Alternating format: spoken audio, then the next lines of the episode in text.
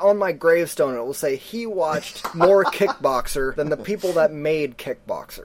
I don't want my cheese puffs to get moldy and, and old and stale. so I've moved on to my, my little gummy snacks now. Oh, I'm glad my concept has grasped you, so.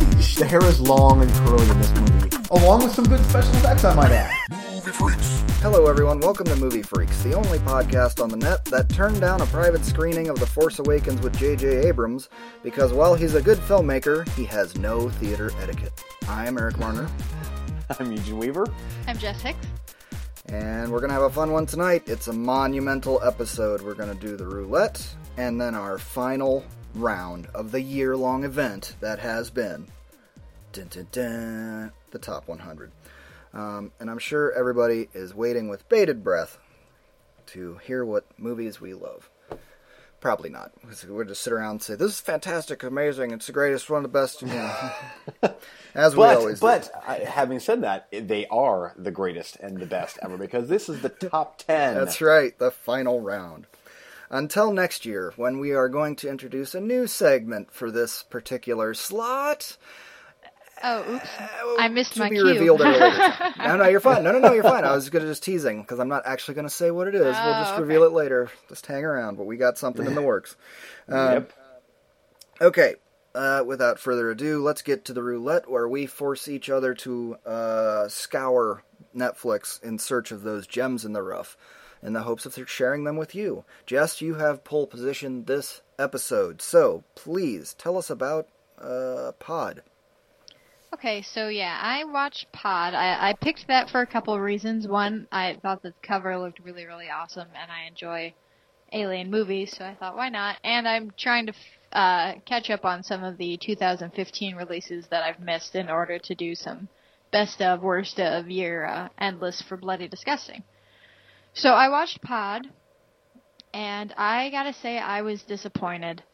I um what the story is is it's about two estranged siblings who uh get together because their crazy PTSD suffering other brother has locked himself up in a cabin in the woods. Um so they kind of go out to try and do uh the world's worst worst intervention ever. and it- Worse than the Evil there- Dead remake? Yes, yes, it is. But um, so basically, he's he's trying to convince them that he's caught onto some kind of government ex- uh, conspiracy where there's aliens out in the woods taking people, and he supposedly has one locked up in the basement. And so it, that's a fine enough premise, pretty simple, but that that's what you expect from creature features anymore because they're so expensive to make generally, if you want to do them right. Yeah. Um, and that's kind of where the movie falls apart. It's one, all of the characters are extremely unlikable, and you only have three of them, so you're with them the entire time, and they're just like the worst people to each other and to other and to everyone. It, it's basically if you were hanging out with the awful siblings in your next, but only them. Ugh. Yeah. So it's just it's these awful characters and the whole government conspiracy thing's not very interesting anymore because it's just the same old same old hmm. thing that that we've seen a million times. And I will do a, a brief a kind of non-spoiler spo- spoiler in that the alien that they feature so prominently like on the screenshot when you go to click it on Netflix is only there in the last like 2 minutes. Oh, that's not fair. Right. Yeah, it's like it's cheesy. It's it's him just his him saying, "Don't go in the basement. Don't go in the basement. I have it locked up down there. I have it locked up down there." And so they don't until the end, and then that's when it pops out, and you still don't even get to see it that well. It's like all shaky cam, lights out, flashlights, kind of thing. Oh, that So, sucks because the, the yeah. post the poster was cool enough that it got me to click on it, and then I saw that screenshot of the thing. and I was like, okay, we're not dicking around here. We got some Right. real aliens in the woods going on. Yeah, but no, you only get the uh, uh, sounds of aliens in the woods for about ninety percent of the movie. Ah, that's too bad. Eugene, what Yep. was that one movie uh, we both like? That one of the Blair Witch guys had something to do with, and it was rednecks in the woods and Oh alien. damn, that movie was so good. Altered? Um, was it not altered? Altered? Is it yes, altered? altered. Jess, have you seen Altered? I haven't, but I think it's been sitting in my Netflix queue for a while. So it's That's a good on movie. That is That's that a- is a gem in the rough. I'm not sure, but I, I have the DVD of it. But that's a good. That's a pretty good movie, and that's kind of Yeah. one of the reasons I w- w- had hope for Pod. Yeah, actually, uh, Josh is it Josh Wilson or uh, the the actual the one of the actors from Blair Witch Project uh, is the main star of Altered, um, and Altered is um, it has some some fantastic money shots in it because you can tell it's a low budget movie, but uh, there's like especially I'm not, I'm not sure Eric if you remember the end of that movie, but there is Yeah. a killer UFO shot in that ending that is just awesome. Right? Yeah, I know it. Uh, yeah, I definitely remember that. I was pretty I'm surprised. looking it up right liked now. Yeah. Eduardo Sanchez directed it. Yes. There you go. Okay. That's Which yeah. I believe that he also did Lovely Molly, which he is did, yes. one of the best horror movies I think in the last three or four years. Really, that went. I he that was see was on Netflix Instant, and it just Yes, looks it was. like your normal, just kind of like you, It is the so teenage girl oh, kind of. Jess, Here it we is go so uncomfortable and creepy and gross. Yeah? It's so gross. Like, Wasn't that a roulette? Well, I, if it was, none of us took it. I, I bought it for cheap on Blu-ray Mm. because it was from the guy that made Blair Witch, and so I'm like, okay. And um, it was it was so good, so good, and. Just gonna have to check that out uncomfortable. Like the whole way through is. Uh, it's not like overtly scary, but it's just one of those. Uh, Eric, you you kind of came up with it. It's the whole dread thing. Mm-hmm. The whole movie just feels dreadful. Um, In the best way. in the, no, the like that- Sinister. yeah, Sinister is a good example of that. Of just this, It's ugh. just dread-inducing. yes, dread-inducing. But uh, Lovely Molly is great. But anyway, Pod, yeah. So Yeah, Uh, and the one thing that would attracted me to Pod had, have I have either of you watched Animal? It was like kind of a straight to. It's on Instant right now. yes, you did? I. I watched that then, Eric. Oh yes. yes, I did. I was waiting to hear your thoughts on it, Eugene. I didn't know if you made it through, but yeah, I I kind of enjoyed that movie. I, I, I reviewed enjoyed it on it the too. show. Yeah, I enjoyed it too, and I was kind of hoping for something maybe a little bit more along those lines, and Yeah. because you get to see and that one, you get to see a lot more mon- of the monster, whether it, it whether you like the look of it or not. It's still a practical monster, and that's always nice to see. Agreed. Yep. Yeah, I, the movie was okay. It wasn't Yeah. bad. Um, but you're right. At least we get to see the monster. And should I chime in at this point? Because I watched Pod as well, Jess. Yeah, go for it. Um, We get all Uh, the I- pod on the podcast talk out. yes, yes. Um, I, I'll spend I'll spend about thirty seconds on this. This thing was a piece of shit. Yep. I hated this movie, and I could tell it was one of those where I'm like, oh, here we go. The first ten minutes or so, I hated every single bad actor in this Right. movie. They're all terrible actors. They're all ter- terrible especially people. the especially the girl. For some reason, her overacting drove me nuts because she was overacting. Mm-hmm. Um, and even Larry Fessenden in the end when he shows up, the government agent guy. You can't have one show without Fessenden. No, no. You know, could, could we could we have four people on the show and he be the other? He should be the, our other. No, it's just Uh, another co-host. segment. It's time for the Fessenden Minute. Go ahead. and this is What the did you Fessenden watch minute. featuring Fessenden? Oh, but at least this one here, he didn't have the crazy hair. He had the. Uh, or anyway, yeah. Uh, just everything that Jeff Jeff said was right. I gave it a half of a star out of five. Ooh. I hated. See, I in gave it. fact, I gave it like a two. yeah, I, I, I Well, when I get into that that that level of like, okay, there's nothing redeemable about this other than the fact that that someone took the time to actually make a movie, and I appreciate that, and they had nice high def cameras, but everything about this is terrible. The best thing about it was the bad CGI alien in the end, and it was a bad CGI alien. Yep.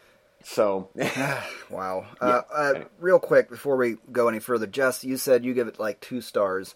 Yeah. Um, for the record, are you a four star, five star, ten star? How what, what scale do you use? I'm a five star Okay. because I just go with like what Bloody Disgusting does with their skull ratings, Mm-hmm. which Oh, actually okay. usually I don't.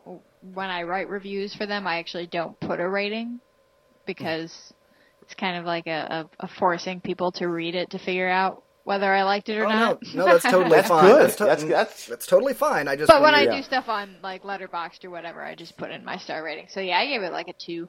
right, right, I got you. A two for effort. Yep. Mm-hmm. I I'm because I'm still stuck on the ten. I I, I think in ten. And See, I can't. That that's too. It's too much. It's too broad. I don't can't. feel like I have enough room with the even when Netflix makes me do the five star, I can make a snap judgment. That's fine. But I very rarely give things five stars. Very rarely. me too. Yeah. Tonight we'll be talking about some five star movies. Yes, we will. Yes. Uh, okay. Anything else for Pod? No, I think that's it. I would. I would give it a pass. Okay. or well, not a pass. A, a thumbs down. Thanks everybody for listening. That'll be it for this show. Couldn't resist. That's okay. all we're talking about. Yeah. Good. Yep. End of pod. Uh, over to me, my turn. Uh, dealer. Oh, I suppose I should bring this up. Nah, I don't really need to. Uh, this is a French movie about uh, uh, a we guy who goes for wants to get out of dealing and goes for one last score and does something he doesn't normally do, which is get a lot of. He, he just normally deals in uh, other drugs, but decides to get into the heavy for one round with a whole lot, a kilo of cocaine to the wrong people. Um, and the rest of it writes itself because you've seen it a million times. But I will give it a passing thumbs up because it has a very unique kind of style, uh, sort of like Run Lola Run and Pusher. Hmm. You put those two movies together, that's kind of what it is, and it doesn't That's have the bad. yeah, it doesn't have the repeating that Run Lola Run had, but it has that frantic run run run nature and the very uh, kind of shaky cam, but yet it's more vibrant, like you're the third character hanging out, Ooh. just running around with them. Um, Dude, this sounds good. Like that. That sounds like something I'm, I would want I'm being positive first. okay. I'm giving it a passing thumbs up. Uh, I definitely think both of you should watch it because I think at the very least you'd give it a passing thumbs up. You may like it a lot more than I did. You may like it slightly less, but I don't think you'd give it negative. Um, let's see, where was I? Oh yeah, Run Lola Run and Pusher. Uh, okay, this is more a negative on myself than the movie itself. Okay, I don't speak French, so once again I'm reading the movie, which is fine. I have no problem with that, um, except for th- they're very, very fast paced for a good portion of this movie with their yada yada yada yada yada yada. So the the subtitles are flying by. So uh, fa- I I read fast, so fast that I barely get to look at the frame, and that bothers me. You know. Um, but that's not a fault of the movie. That's a fault of me being an idiot that can't speak French. If I could speak French, then it wouldn't be a problem. Unfortunately, I'm an idiot, so uh, I had a little bit of a struggle keeping up with it on that front. Um, next negative. That you know, our main guy. I'm, it's hard to say he does some questionably stupid things when the entire premise of the movie is based on a stupid person doing stupid things. Uh, but even in that context, he does some really stupid things, and that leads to our issues and with the, the plot moving forward. And oh, oh, it's just like oh, that you know what you you guys could tell me what's going to happen in this thing without seeing it. You know See, it's going to go good. wrong, and you know this is going to happen, and that's going to happen, and the question then uh, we're left to because we've watched too many movies is how does it end? Let me tell you, I hated the ending. After it was very French. After all the crap you put me through, wee wee. Uh, it was very French in its tone and in its its everything is hopeless. Um, anyway, so there you have it, dealer. I recommend you guys give it a chance, but uh, uh, keep expectations in check. But the, the the filming style and, and the music, I really like the music in the movie. It was it was all very frantic and and it was very watchable. So it, it shall remain in the queue then. Good. Uh, also, they keep throwing credits over the w- movie for about the first 20 minutes, it seems. Every time there's a new character, they put his name in big, bold letters across the entire screen. Uh, and it. Wee wee. uh, Eugene, some kind of hate. Well, it sounds like Eric had the gem of the roulette this week. Yeah, maybe. Some Kind of Hate, uh, directed by a gentleman named Adam Egypt Mortimer. Uh, I love That's it. a yep, name. there. Yeah, that's a name, all right. Um, so uh, I gave this. Uh, I'll start by I. If, whenever I finish a movie, I immediately type up uh, two two to three sentence synopsis for myself, just as a mental note. Like, okay, here's the movie I watched. Here's the star rating I gave it, and here's why I gave it that rating, just so that if time goes by, I don't, you know, I, I have the initial reaction. So this one here, I'm going to read what I wrote. Uh, one star. Uh, one star for some decent practical effects and a story that could have worked with more competent people in front of and behind the camera. Basically, a teen that is bullied teams up with a ghost to get revenge at a camp for bullied people. It's emo hipster lameness at its Netflix cheapy finest. There you go. Uh, it's it's the whole way through. There's this uh, there's this kind of uh, din din electric guitar soundtrack man. score, din din din din, uh, and overacting and stupid. But there's practical effects, so that gives it one star. I hated it. Oh, I mean, it was what's so funny is that if given the synopsis of Dealer, and I tell you that uh, you can guess the music in French, and this guy's always wearing Yes. jumpsuits, so you know it's like they go uh, come around the corner of the street, and they're like, "Hey, there's that guy." And here, everybody has you know long hair that are hanging in their face, and oh, we're mopey, and because we're you know they're all, they're all bullied, suicide. I mean, I get the whole. It, the, here's the thing with the movie is this the the actual synopsis of the movie is actually pretty good. Uh, I actually dug that, and this whole ghost killer thing is it's it actually would have really worked uh, because you can tell once again it's shot with high def camera, so it looks nice, uh, and I give them credit for actually using some practical effects here and there that that are pretty good, but the acting is so bad and. Uh, you can tell this is a first-time director. It it screams first-time director. I mean, he was this director. He wrote the screenplay, uh, and who knows? Maybe I mean, he, there's a core of a good idea in there. So who knows where, you know, maybe he might make a good movie sometime. But boy, this one here, oh, this was bad. Uh, and I mean, the music itself was enough to make me hate it. Um, but then on top of that, with just the acting, and you can just tell he, they're not being directed good. Uh, yeah, Like so. he's probably just sitting there in a chair going, I don't know, just just do something. just yeah, okay, yes, that first take was good. Moving on. Show me what you got. yes, Faster, more intense. Uh, Ugh. all right. So Eugene agrees with all of Netflix community in the world that some kind of hate is worth a star. Uh, Let's get on with our uh, uh, selling our movies for the next round. Jess, lead the All way.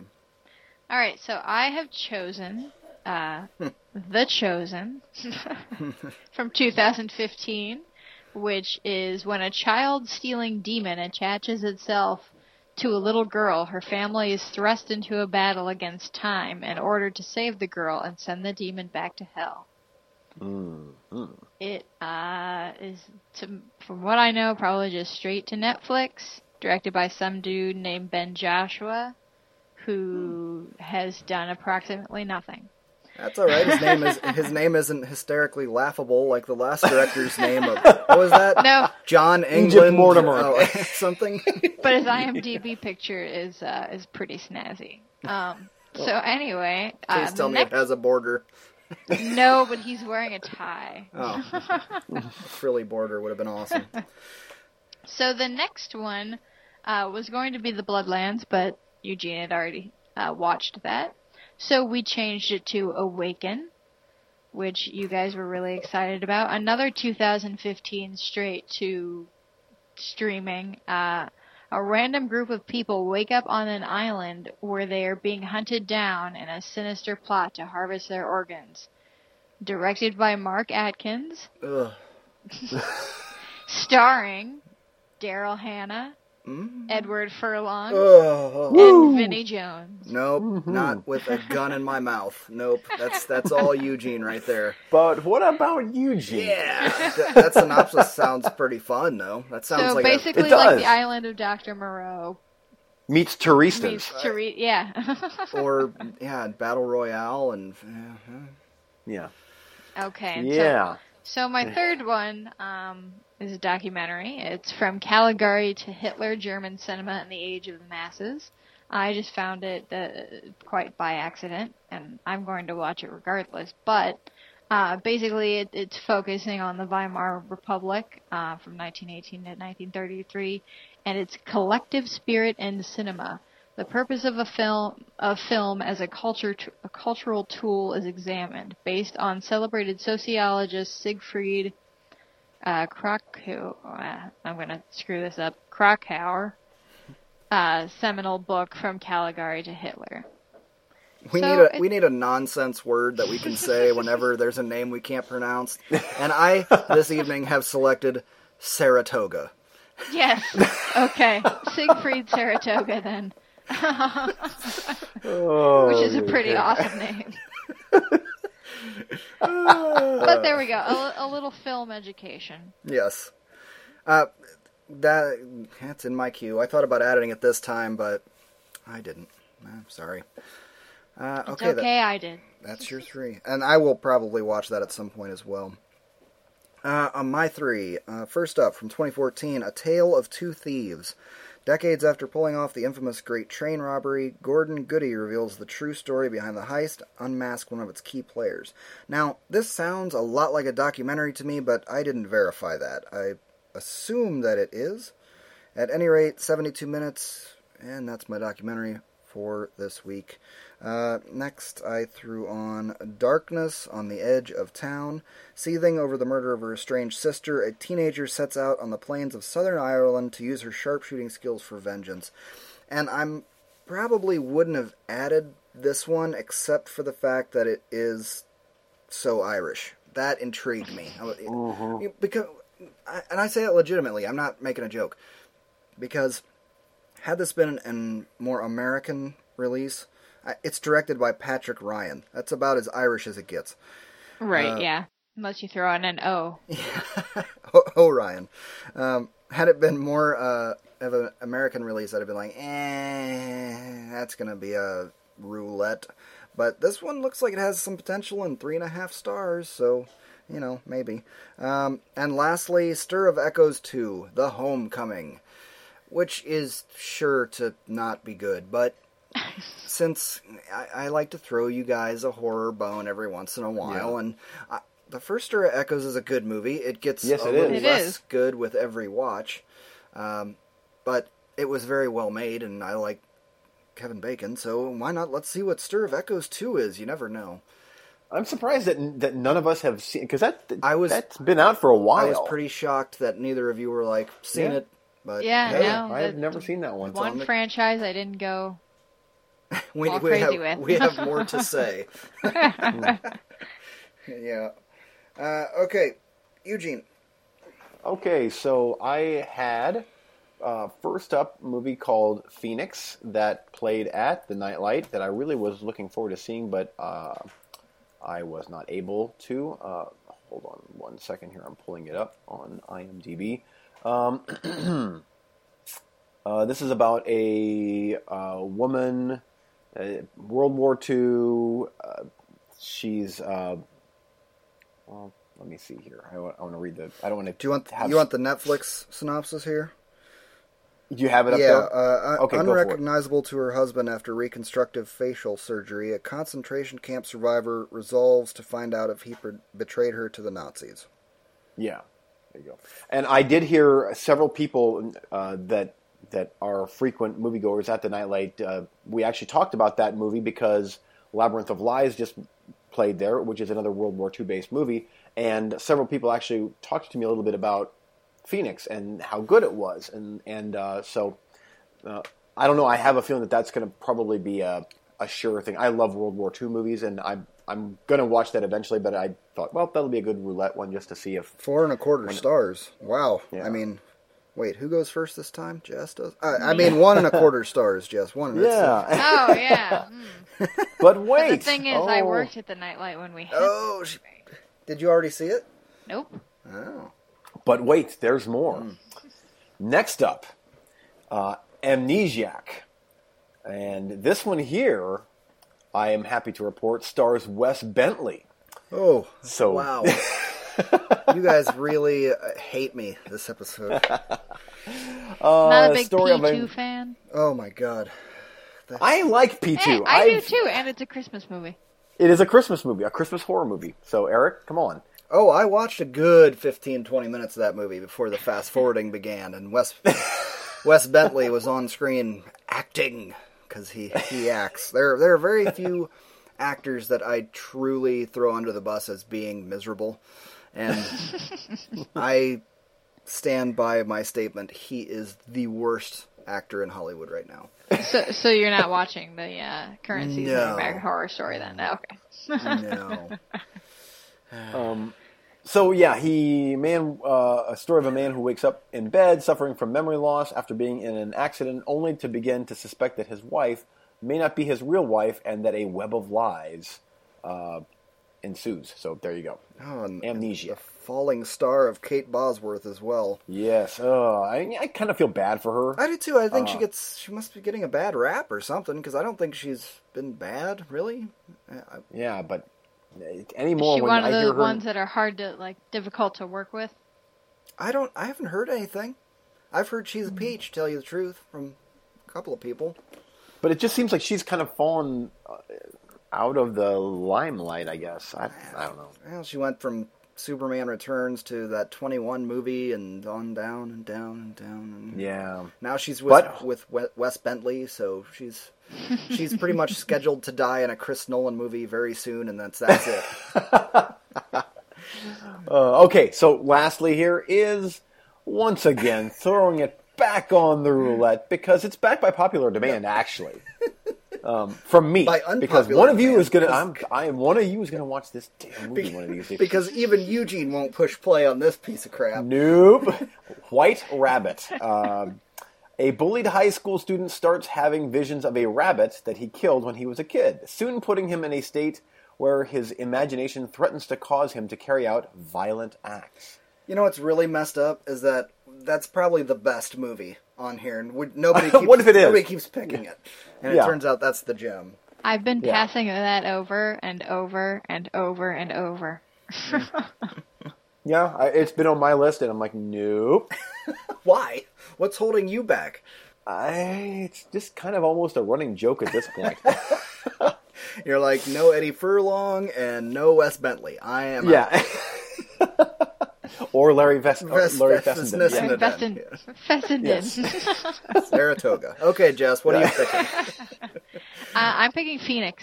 Damn it! No- all to no hell question. and back. No question about it, because I was not able to go to the preview screening that we did of it before it started, and then we only had it for a week, and of course I was working, so I couldn't see it then. So it's here, and I'm gonna watch it now. Well, that means that Eric takes White Rabbit. I will No, take. no, uh, wait, hold on. Let me. Okay. Oh, that I really. messed up this whole thing. Yeah. yeah, I, So now I got to choose between White Rabbit, Wes now you gotta choose a Bentley. piece of shit. Hold on, look at this. Look, look what I'm left with. White Rabbit, Wes Bentley. Friggin' oh, that It li- I hear. I'll say this. I think that Jess's um, the documentary. That's probably a sure thing. yeah, but it's I- is it another reader film? Because I've watched like three in a row for, and I'm like, it's really hard. I don't know. and I, I hold don't on, know. hold on. I got, I got to look and see how long this thing is.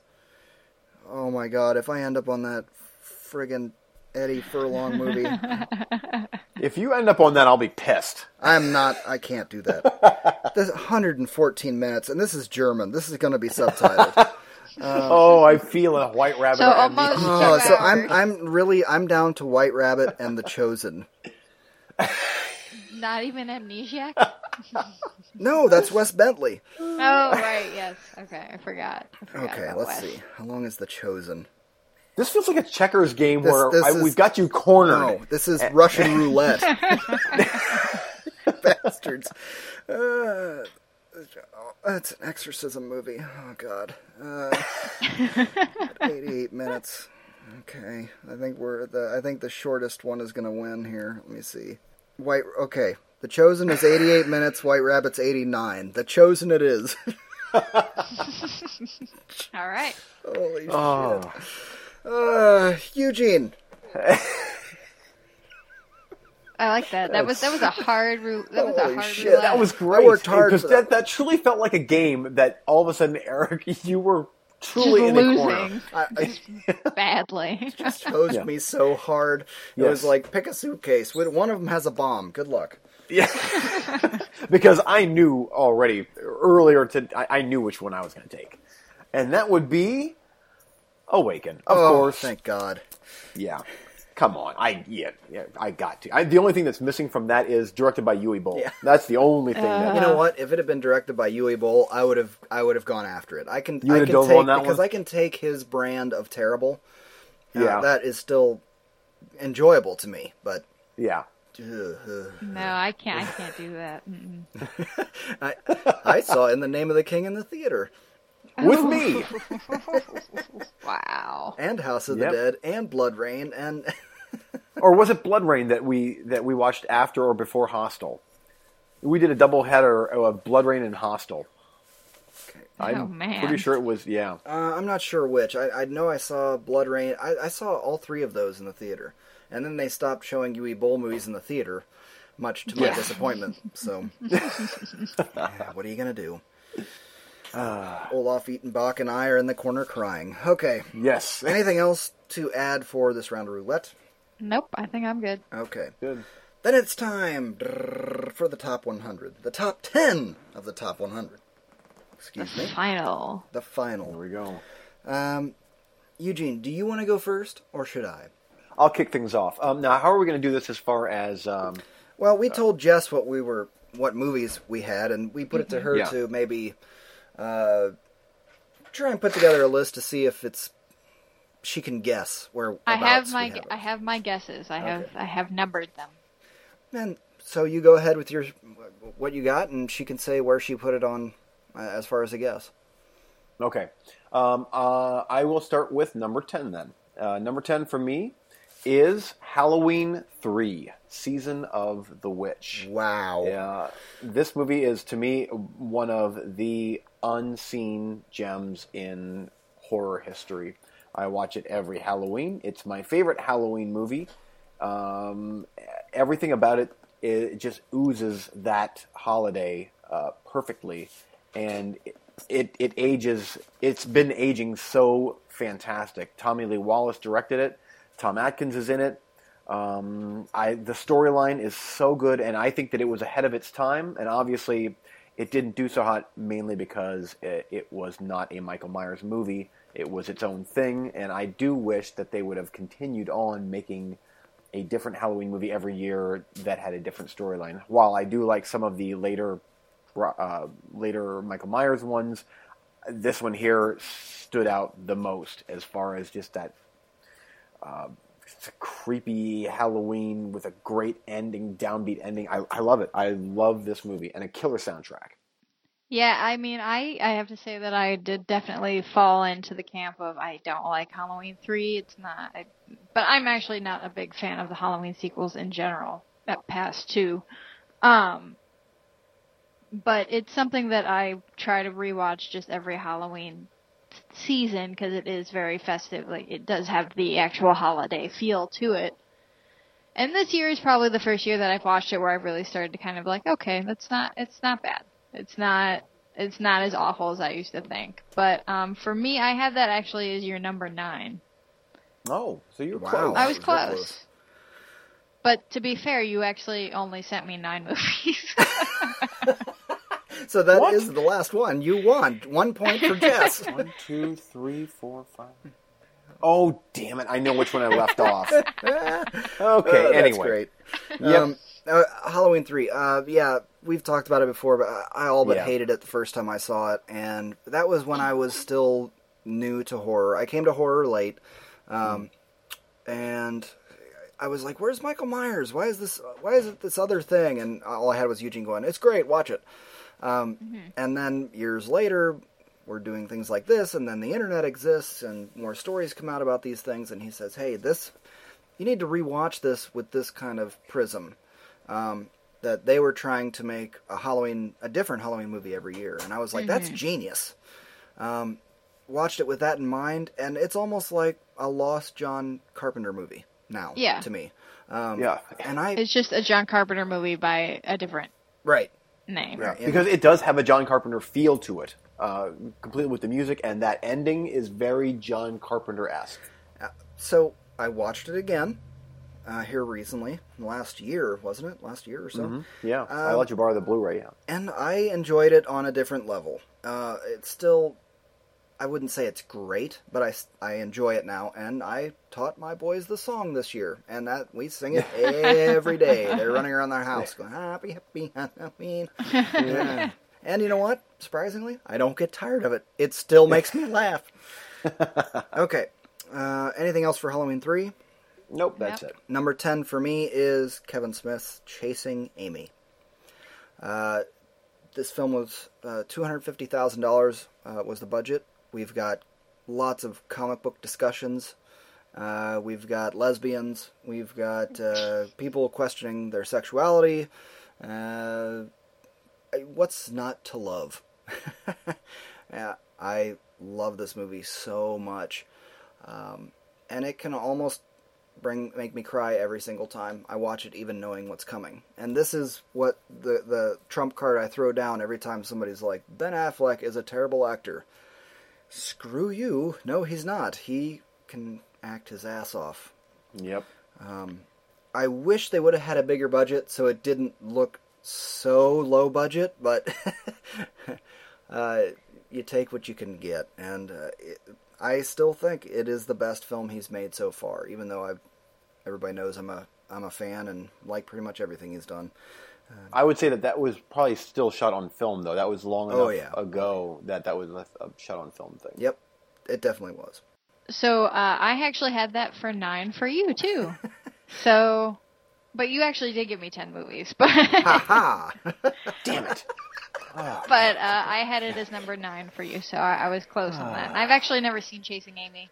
Oh, Um, Jess, that's a I, shame. I know, I know. I'm not a huge Kevin Smith fan, to be honest. So, um, I mean, I like Clerks and Clerks too, and there there are parts of other things I enjoy. But chase so chasing Amy just it just was not high on my radar to see. But That's I will- I will fine. move it up. I totally understand. You know, I get it. Uh, either click with him or not. That's and Mm-hmm. that's fine. But this one you need to give a chance because it's a very unique tale. You've never seen anything like quite like this before.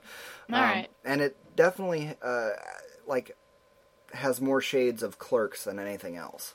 Those are the only two that were in my top 100 as far as Kevin Smith movies. It was Mm-hmm. Clerks and Chasing Amy.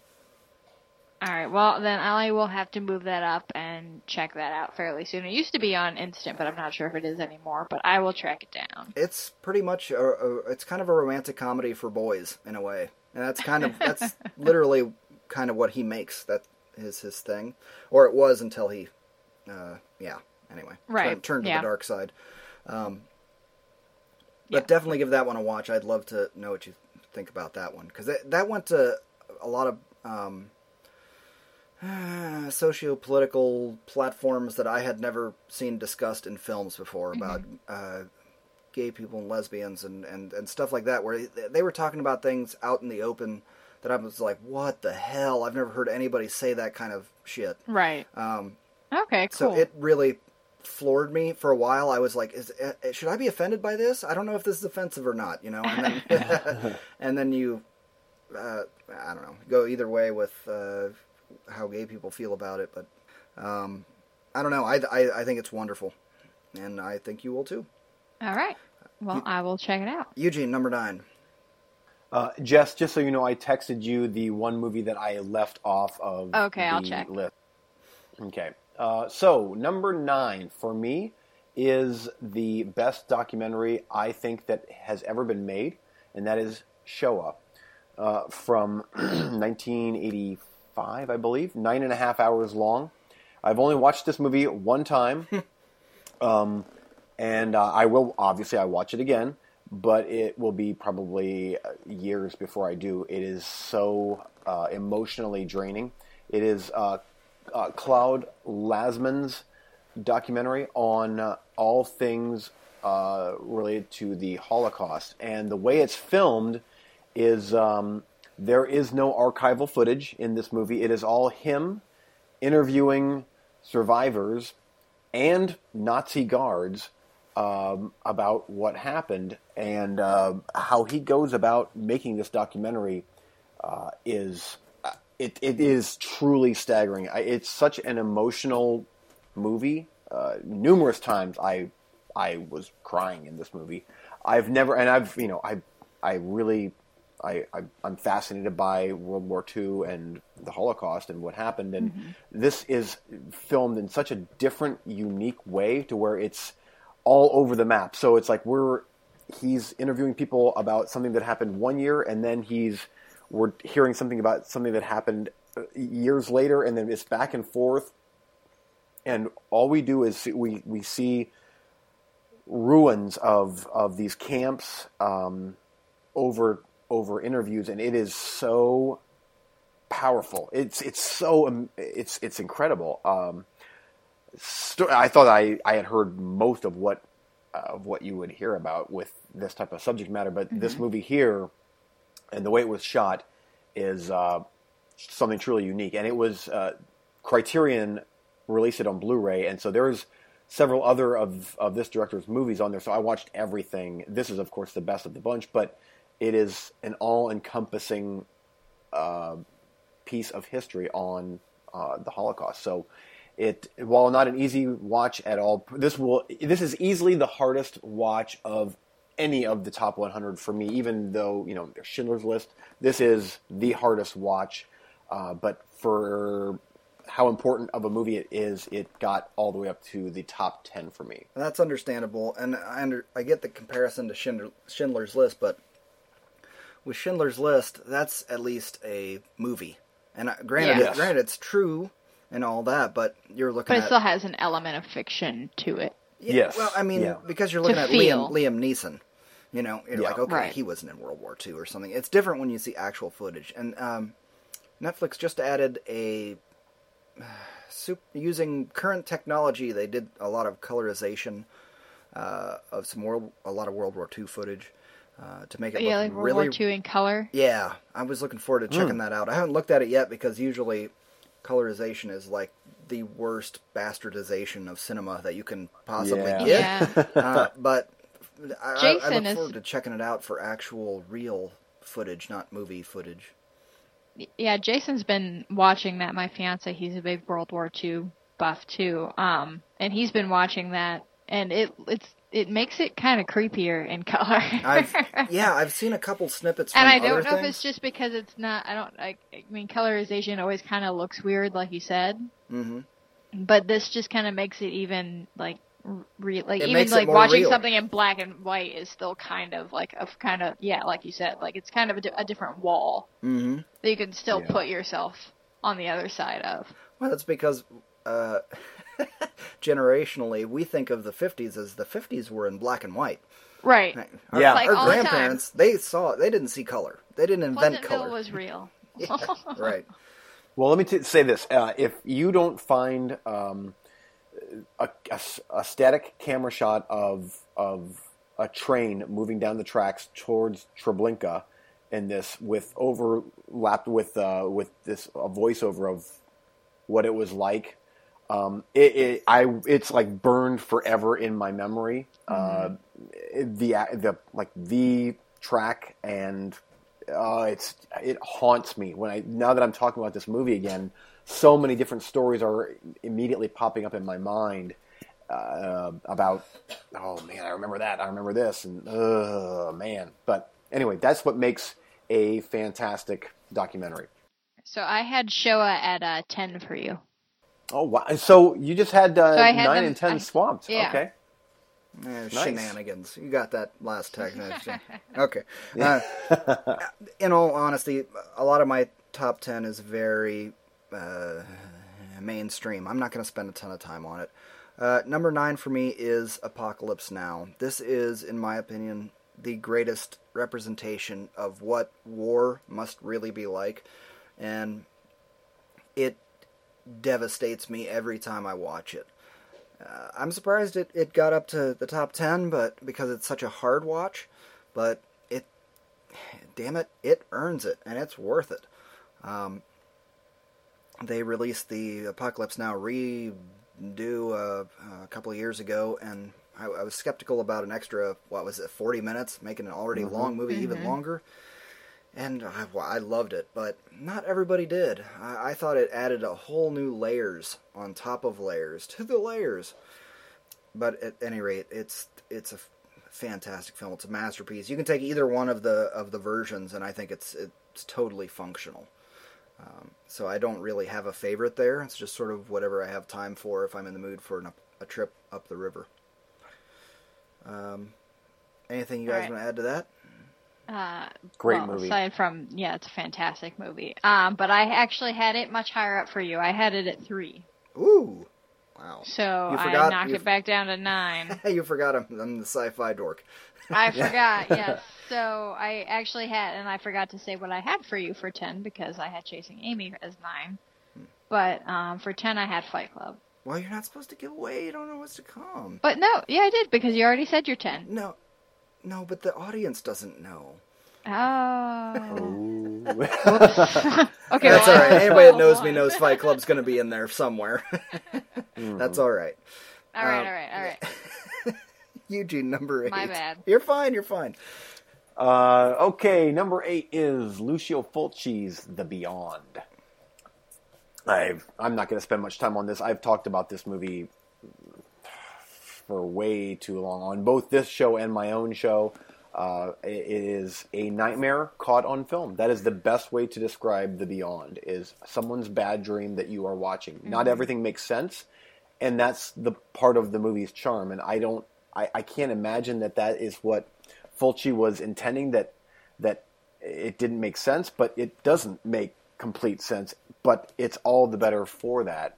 Um, it's insanely gory and um, it's it's all over the place. There's zombies in it that don't really fit, but they were put in there because German distributors wanted it in there, and I'm so glad because it makes it all the more of a bizarre, weird, bad dream. And uh, the Grindhouse Blu-ray release is spectacular. It is truly uh, the way to watch the movie, but it is one that I watch at least once a year, sometimes several times a year. It is one of my favorite horror movies of all time. Awesome. All right. So I had the Beyond for you. I because the only reason I know you is meeting you through the Nightlight with with Fulci, and the Beyond being the one that you were so uh, excited about. So I actually had the Beyond as your number one. Ooh. Oh, wow. I went all out for that one. I was like, you know wow. what? Maybe. Hmm. That was a, fa- a fair yeah. guess. Yeah, I actually just real quick, brief uh, story here. The first time I watched uh, The Beyond, I actually uh, mail order uh, VHS in the back of an old Fangoria magazine. This is years and years and years ago, Midnight Video, and uh, it had. I knew that even back then, before this is like this is before the internet. I knew that there was a version out there, or right around the time the internet you know came into existence, but who had internet back then, or it was dial up, whatever. But I knew that the version that was released here in the states was called Seven Doors of Death, and it was the VHS was heavily edited, and I found that out through Fangoria. So in the back of Fangoria, I, I ordered a catalog from Midnight Video, got it in, like, oh, they have an uncut version of this Beyond movie. So I send in a money order to this company. I waited for over a month, and one day at my doorstep, there was a VHS copy of The Beyond Uncut from uh, I think it was a Laserdisc Japanese print or Isn't whatever. it so bizarre the hoops that we had to jump through back in the day? Oh to, yeah, to even find out about these different yeah. versions. Yeah. It was like, yeah. what do you mean? There's a different version of the Abyss? I don't understand the words yeah. you're using. What does that mean? like no, there's just no. the one that They're I like, saw. no, no, there's a whole different version where Mark Hamill is playing the Ed Harris character. You don't, you know, it just it, what? I don't understand what you're saying. Yeah. So, but and after that, I'm like, I fell in love with that movie. The first time I watched it, I'm like, this is so crazy and awesome. And this is back when I was like, you know, I just graduated high school, and so I was already starting to get into stuff that wasn't just Nightmare on Elm Street and Friday the Thirteenth. I was more. Give me more horror stuff, more obscure stuff, or stuff that pushes the boundaries. And that movie pushed the boundaries, and it still does to this day. It still holds up, and it still is um, uncomfortable and extremely gruesome. So. And, and let movie. me let me ask you this: Did it come with a note telling you to drink your Ovaltine? nice. Oh, nice. Oh, fudge. Okay, back to you. Uh, number eight for me is my favorite from Ridley Scott, but not his best, and that's a different, uh, different. What is the word? Differential, differentiate. It's a. Hmm, that's a thing that a lot of people don't like to do. Differentiate between favorite and best, uh, and that would be Blade Runner. Um, And I've said it before, I'll say it again. This movie will never get a perfect score for me because there are multiple cuts that haven't. I don't feel he's quite nailed everything that I want. You know what I mean? And there's this cut has this, this cut has this. I like kind of these elements, but then it has this I don't like. Uh, I still adore the film, and it is one of the pinnacles of science fiction. And the score is unbelievable. Uh, I just wish. I, I know he has his final cut, and that's great. I just wish I had a cut that was a little more. Um, I don't know. At any rate, I, I there are Ridley Scott movies that I give tens, and this one I give a nine. But it still made my top ten because I enjoy it more. It's just the technical merits where I had to be honest and drop it a hair. I do not rate movies based solely on enjoyment. And I feel too many critics do that, and it irritates me. That's why general people, audiences, hate critics. Um, Right. And that's why it's so important to make that differential. Is that the word? That's There what I was go. looking for. Fishing around. Okay. So yeah, Um, Blade so I had I had Blade Runner at Act Five for you. Mm, not bad. Um, but I'm with you. I, I've Blade Runner's probably my least favorite. Scott, like pre two thousands. Okay. my my least favorite early Ridley Scott. Um, Why so why I- so much hate, Jess? Why so much hate? I don't know. I I've seen. I, I think it's because I've seen probably at least two of the versions, and I can't. I, I don't remember. I see them too spaced out, so I don't really notice a difference in what I'm watching, and I can't pick out which one's better, which one's not. And I like. I'm with you. I'm like. I don't like to have to have that many. Why do you have this many? Why why can't you it was just fights make it one? because it was fights with the studio. This is Well, this honestly yeah, isn't no, I on Ridley. that. It it was studios demanding this cut and studios demanding that voiceover from Harrison Ford and demanding a happy ending with the unicorns and The unicorns and Yeah, seriously, a lot of it was not on him. It's not his fault, but No, that that part I understand. I mean, I, it just like it, I the whole studio. Speaking of studio things, we have to bring up William Friedkin again because Exorcist Three is getting a director's cut. Yeah. Can't wait. That is But- um, that is incredible. and now I I'm now I'm kind of screwed. Do I watch the movie now? Because I haven't seen it yet. Do I watch it I now would say or wait? yeah. I would say yeah because there's no definite like for sure plans of event like plan of events with where this director's cut is coming out. So what it, great news! It could Wow. be very. It could be them saying it now and then we don't hear anything. I mean, how long have we been waiting for a good Suspiria What Blu-ray? what wondrous Yeah. times we live in. I never thought we would be in such a time where directors would have their own cuts. It's amazing. I know. Okay, It's so especially nice. for Exorcist Three. That- that's what I mean. seriously, that was big news to me. I'm like, are you kidding me? Exorcist Three is getting an actual. Like, I thought that footage was gone, lost, done. Yeah, that's So- what they're talking about. They're still trying to figure that part out. That is such a good movie. I've never seen it, and I love it. I love. Great! I I got excited when you made that post on Facebook. I was like, "Sweet!" I've never seen the movie, but uh, yeah. Uh, Eugene, number seven. Moving Yeah. Okay, number seven for me is it, this is back to back Lucio Fulci. Uh, Lucio Fulci's Zombie. This is my favorite zombie movie of all time. Uh, better than Dawn of the Dead. Better than um, well, yeah, Dawn of the Dead is kind of. It seems like that is almost everybody's go to. Either Dawn or Night of the Living Dead, their go to for favorite zombie movie. But for me, it is the Caribbean. Uh, set, Italian produced, zombie. Uh, it's gory. Uh, any movie that features some chick getting a uh, big splinter of wood Right slowly impaled into her eyeball, that's an immediate win for me.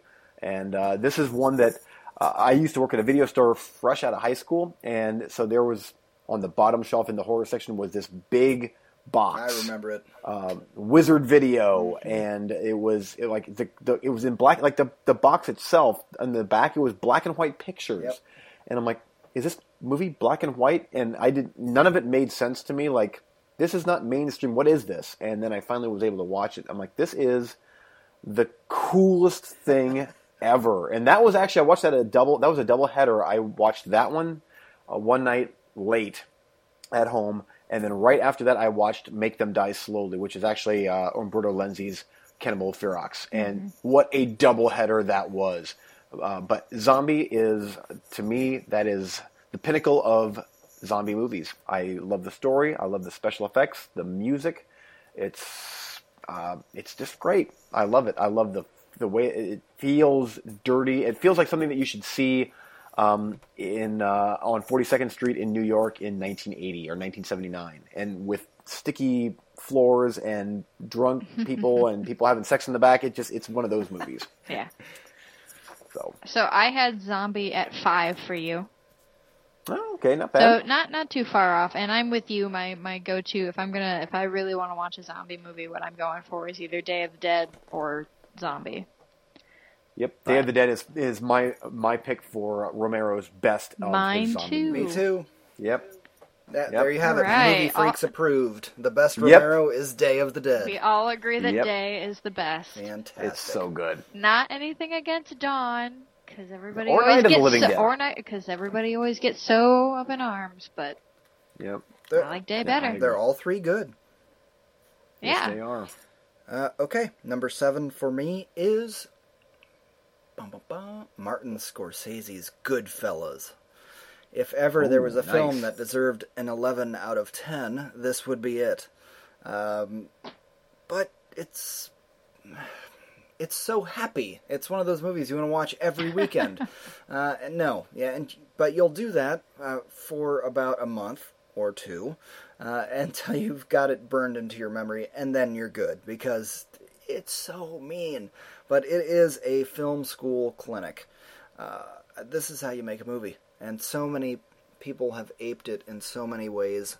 Uh, so many times you're watching a movie and like, this is our Goodfellas shot. This is our Goodfellas shot. Here, remember that this is our Goodfellas shot, and they'll be talking about multiple different shots in this film, and it uh, it's just brilliant. I'm not gonna spend a lot of time sitting here telling you how great Goodfellas is because shit, it's Goodfellas. Right, because it's Yeah. amazing. I Yeah. think we all can agree on that. Yeah. I had it at uh, eight for you. Mm. So Right there. wow. I, I really struggled here with about uh, eight through five. Th- those were the hardest ones this round because it was like, ah, but this kind of, but I like watching this, Yeah. and You know, oddly enough, this this top my top ten has not changed at all since I made this list. I have not changed the top ten at all. Like this is my top ten in this particular order. oh, I didn't put my order together until mm, about five hours ago.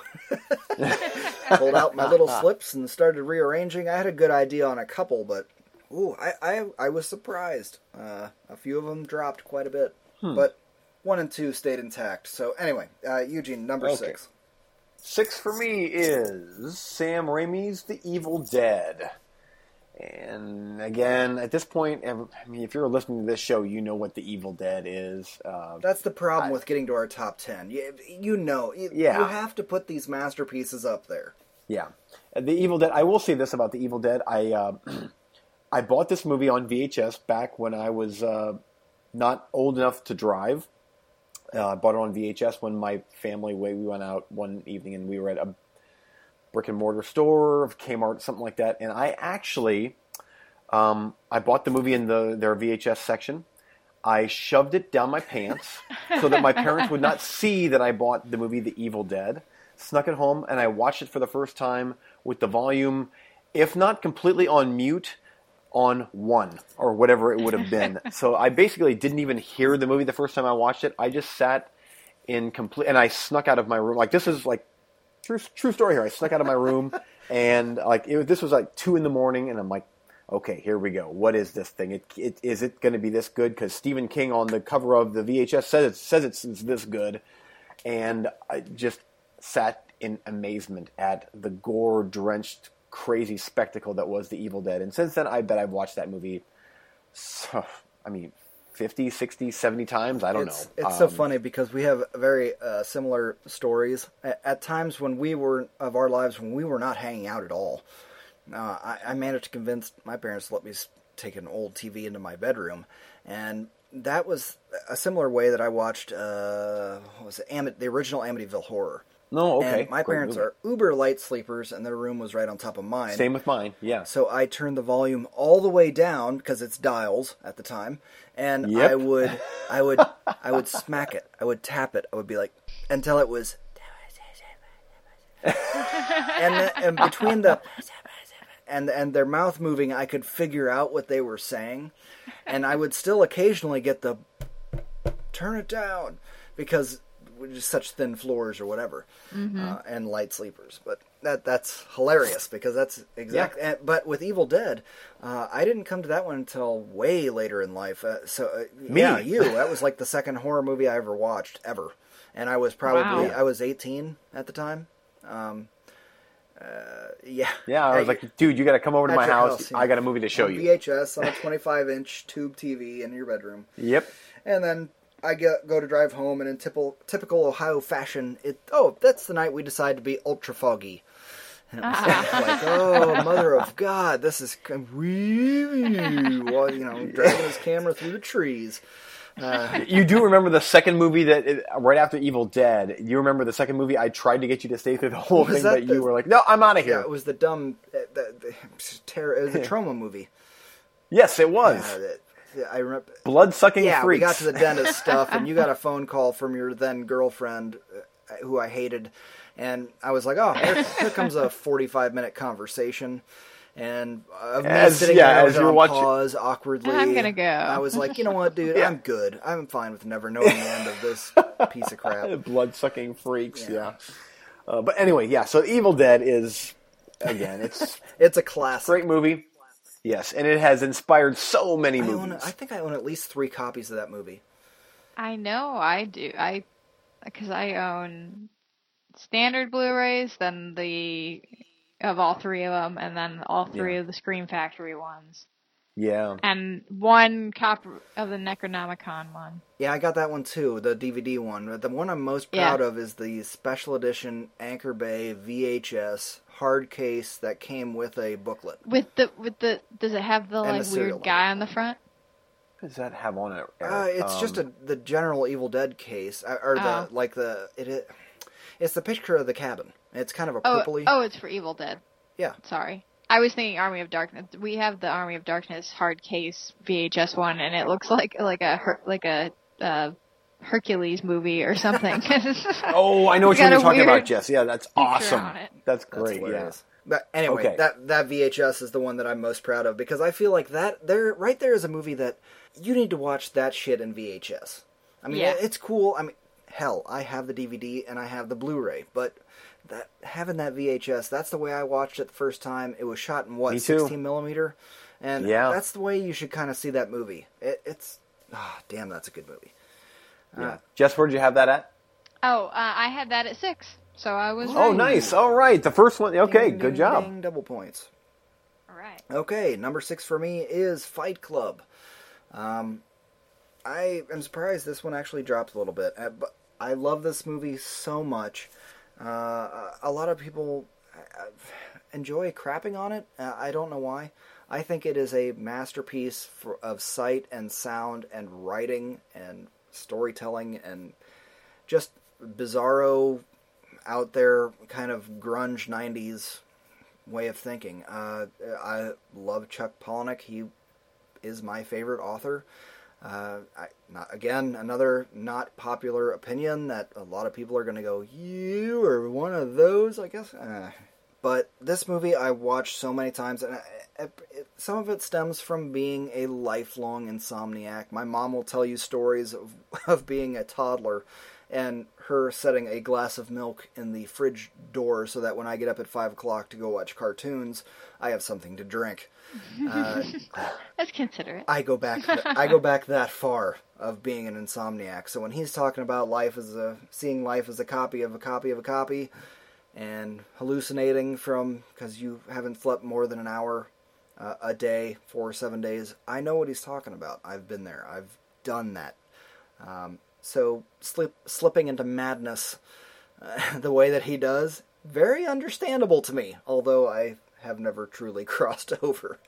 Uh, anyway, uh, putting aside my psychological connection to the film, the way that Fincher shot that movie, the way that uh, it is put together, that is one of the greatest twists of all time. Even though I, as an insomniac, ex- saw where he was going and kind of thought that might be what's happening, um, it still is one of the greatest reveals of all time. That's right up there with Luke, I am your father, in my opinion.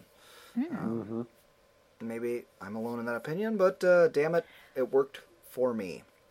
Uh, I really like. I mean, I love Fight Club, but I came into Fight Club late. I think I was pretty sure I already knew that it had already been spoiled for me by then. By the time I actually got to see it, so I maybe have already I already knew it was coming, so I wasn't looking for as many of those twists. But I still remember because I used to work at Best Buy, and it was one of the first DVDs I bought because I could get like a, a nice discount, and I would just buy whatever five dollar movie they had for like three bucks. So I bought like a Fight Club uh, ver- uh, DVD version, and I remember just like going back and watching like all the like snippets of like Brad Pitt showing up in moments. and that's a lot of fun, Oh, and that's so that's, good, that's yeah. fantastic editing, and it's it like you said, it's it's just a great movie all around. Yeah. So, because Fight Club is my favorite David Fincher movie, obviously, I'm Eric. I'm guessing it's your Yes. favorite. Jess, do you have a favorite David Fincher movie? Um, that is. I would. I am apt to say Zodiac. Oh. Oh, really? Huh? yeah, yeah, not not me and Eugene's favorite. No. Yeah. it's a fantastic piece It's- of filmmaking, but uh, uh, no, I'd put it down. I, on I don't know. list. Um, but that that would be, and I only that I say that now because when I first saw it, when it first came out, I wasn't that I wasn't that enthralled with it. Um, and it's a movie that I've really grown to appreciate a lot more and like a lot more over the years. So that might be why it pops into my mind first. But I mean, David Fincher has so many, so many. I mean, Seven, The Game, would probably Yeah. be my next two, like in that order. If, if then Seven, then The Game. Seriously, they're And, all like, Fight Club. Seven Fight Club, the game. It's in those three are inter, kind of almost interchangeable. They're just so Yeah. uh, well directed and written and acted, and oh, that, they're just Yeah. genius. Uh, that would probably be my top three of Fincher. But uh, a little bit back to Fight Club, I wanted to throw in here. Um, hilarious. So I go to watch this movie in the theater with my then brother-in-law, who's a kung fu nut, and my sister. And about as we sit down, I'm like, "There's frickin' Eugene." there he is. He came with his. Here he we came go. with his group of friends. No, no, I'm not. I'm not going where you. No, no, no, this is a good right, I'm not going where you This is- think. Uh, but I'm like, he he came with his then that group of friends, and I was like, I can't believe that we just randomly show up uh, to this theater at the. It, it's more special because we were in, we both lived an hour away from that theater. We just randomly Yeah. show up to the same theater at the same time for the same showing, you know. And I'm looking at his group of friends and going, "Oh, I don't, I don't know, I don't know about all that." Uh, and I look, and I already know that my br- then brother-in-law and sister are going to hate this because they're expecting a kung fu movie. Right. And within 15 or 20 minutes, they stood up and they're like, "We're leaving." And I was like, "You can wait in the parking lot because this is brilliant. Right. I'm not I going paid anywhere." to see this movie and I like it. No, no, they were like, "This Yep. is terrible. I hate this." And I was like, Wow. "You're wrong." So, anyway, well, I had Fight Club at ten for you, so I I'm sorry. that, that's all right. Still top 10 out of 150. That's pretty high. Uh, Right. Anyway, I sit there and watch the rest of the movie by myself, just just jaw on the floor. Like I felt this way so many times, and this is so amazing. I can't believe it. This is amazing. I, I was surprised afterwards when I was talking with people on the internet uh, and seeing people going like, "Yeah, let's be a space monkey." I'm like, "Wow, have you missed the point of that movie? it was to not be that." But hey, Yeah. wow, you are wrong. Uh, anyway, it was funny. I walked out of the theater and Eugene came out with his friends, and Eugene was like, "That movie sucked and was so horrible." And I just looked at him and said, "I'll talk to you later," and I left because I was like, "Later, I'll talk to him and he'll come around." And it took a couple years, but he came around and was like, "Holy shit, that's amazing!" Yeah. I was truly influenced by the people that I was with because the entire movie, they were all whispering about how bad the movie was and how pissed You know they how were. it is when you're with people that are complaining the whole time. Yeah. I, I knew that they were going to. You be. just kind of pick up on that. Yeah, like it yeah. just yeah, you do, and I'm like, in. yeah, you're right, yeah, and uh, but yeah. Needless to say, I don't hang out with those people anymore. Anyway, Oh, it's all right. Yeah. Everybody's allowed to have a different Yeah. opinion on movies. Yeah. Uh, uh, number five, Eugene. We got to speed it up. yeah. We're, we're getting on. oh, this is great. I, I'm having a blast doing the top 100. I am too, but you know, we're, it's going to be two o'clock in the Yeah. morning. Um, I actually figured that this episode was going to go longer with the top 100, and if we do want to do any of the recently watched, so I'm good. Not looking like we're going to get to recently watched, but that's okay. we'll save it for next round. Okay, number five for me is Tobe Hooper's Texas Chainsaw Massacre, and this one here was the one that if I would have, if I would have had to maybe swap any out, it would have been this one here uh, because this one, uh, when I was originally making the list, this one here actually sat at number four, um, but. I, I think I like this one a, a bit better than number four, but the fact that number four for me is closer to my heart and has more of a history with me. Uh, Texas Chainsaw had to drop to number five, but it's still uh, like Lucio Fulci's The Beyond. I consider this movie to be a nightmare caught on film. Um, there's a very few select movies that I feel about like, like that.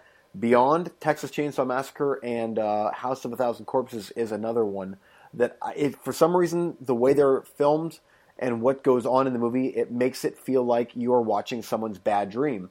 And Texas Chainsaw Massacre is that. It truly feels like a nightmare caught on film, Yeah. and I love it. I love the gritty 16 millimeter film stock that they used. Um, it it is it feels dirty. It looks dirty. Um, it's not gory, but it's something about it is so incredibly violent. Like I think it's just the oppressive uh, feel of the movie and the fact that um, it, it's so, it seems like someone after the initial setup with all the characters, it seems like someone's screaming all the time in that movie. That someone Yeah, is yeah, screaming. pretty Pretty much. Yeah, and, and it not, not just the people that are getting killed, but the the, the actual The family. family. Yeah, and it's just it's so oppressive and it's brilliant. This is to me this is the uh, granddaddy of all horror movies. Uh, not saying that there's not another horror movie or two on my I say, list. there's there's there's Yeah. four move, slots above you there. There, but as far as sheer nasty, uh, brutal, timeless horror movie, this is it. This one here, I would pick over any other um, movie of this level. But again, it, it doesn't have quite the history that maybe another one or two does. So I'll leave it at that. Well, I had uh, Texas Chainsaw Massacre for you at number two. Hmm. So, Okay. um, I probably would have put it about number two as well.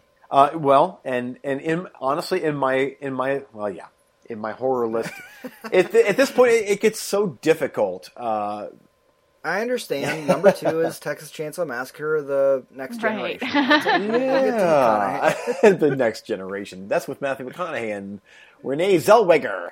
Anyway, Uh-huh. She's a thing. yes. not anymore. Okay. she was a mannequin that stood up in Appaloosa.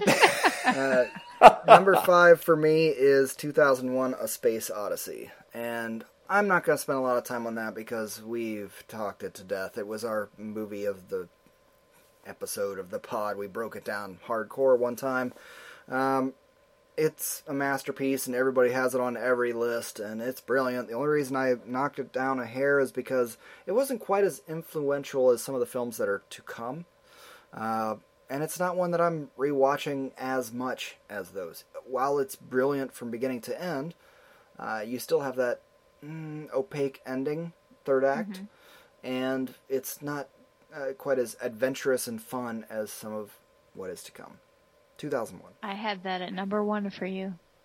Wow. I just I was like he likes sci-fi, and I know it's for sure not Blade Runner. So 2001. Uh, like I said, this this round of ten, a lot of mainstream. Yeah. So it's I, I understand it's hard to judge. Uh, Eugene number four. So I, I want to ask you, Eric, do you? Jess obviously knows the last four. You do not, but do you have a pretty good idea of my last four? I oof, I I'll, I got to tell you, with your five, six, seven, eight, all of those I could have put interchangeable. Okay. I'm I'm looking at it right now. I would have had a hard time saying TCM is better than Evil Dead or Zombie. Like, uh, oof, I could see you putting any of those in the uh, uh, mixed anyway. Yeah. Uh, I have a good idea what your number one is, but everything else I'm not sure. Okay, so having said that, number four is Charles E. Sellier's Silent Night, Deadly Night. Uh, Nice. The best slasher movie of all time. And that's just me because that is the first slasher movie that I ever watched. Uh, another big box movie that um, uh, I was totally fascinated by when it came out. Uh, I actually remember walking through the theater uh, in Dover, Ohio, when I was uh, t- 10 years old. Uh, parents were taking me to something or other, and there was a poster for Silent Night, Deadly Night in 1984 hanging on the wall. And I'm this 10 years old, and I'm like, I'm not sure what that is, but that looks so badass. Santa Claus Was it just the? it was the, Santa Claus arm arm holding an axe going down the chimney. I'm like, um, oh wow, that's got to be good.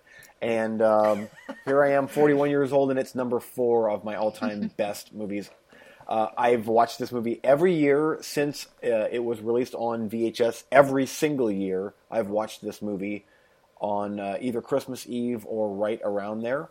And this is one where I've watched. Uh, I actually watched this movie one time. Our power was out uh, in the house uh, right around Christmas. This was years and years ago. The only way I could watch this movie was on our VHS camcorder. I actually put the VHS tape in, and I watched this movie. I plugged headphones in. I watched it On in a, a tiny little on, on, through the viewfinder of my VHS camcorder. That's how hardcore I was, or Oh, as weird as no. I am. I No, that's you're very hardcore for that, and very weird at the same time. That's how I watched Highlander three because once we got to the once we got to the sex scene, mom and dad were like, "No, you're done." And unfortunately, I didn't have a headphones plug-in, Ooh. so I had to watch the rest of the movie silent on a what was it? What is it like a three quarter inch Basically, uh, with one Yep. eye. square black and white? Yes, yeah. I was just peering into it like, yep. There can be only one. I'm gonna be completely honest and say that I was not really censored on the things I had to watch, so I didn't have to to to go to such uh, desperate measures as you to have watch. no idea. Oh, I, yeah. The, the things that we You have. can just see it. You can just see it. We're we're ten years old watching friggin' Highlander three through the ViewMaster, Yes. and And it's not even a good movie. no. oh, but yes, it is. Number four for me is Highlander three. No, Um, but I had uh, Silent Night, Deadly Night at number three for you, Eugene. So I was close. Ooh, okay, good, close. Okay, I like. At this point, by the way, I like to. I have such fond memories of these movies, and and like there's certain instances that I really remember, like and that that VHS viewfinder thing, like through the video camera. It's like I that's like such a memorable experience. Is the power was out in our house. How am I going to watch my VHS copy that I somehow managed to buy at the local mall that my parents didn't find out about? How am I going to watch this thing? Because it's Christmas. I'm like, oh, okay. How about this? I'll take the VHS camcorder Did you and have drop to? Did you have to sneak in it and- into your room or something? Because I like I had to go upstairs and get out of the closet. Oh, and yes. Oh, yes, that VHS room and then plug Yes. it in. Yeah, Yes, it was a whole Yep. ordeal. it was an ordeal, but it was. I'm still talking about it, you know, and it was great. And I've watched Silent Night, Deadly Night uh, about three times uh, because it's you know only recently become Yeah. so of uh, to have the ability to uh, trade and share and get and and uh, it's brilliant. I love that movie, and I've seen it three times. Yeah. and you've seen it three thousand. Yes, I've I.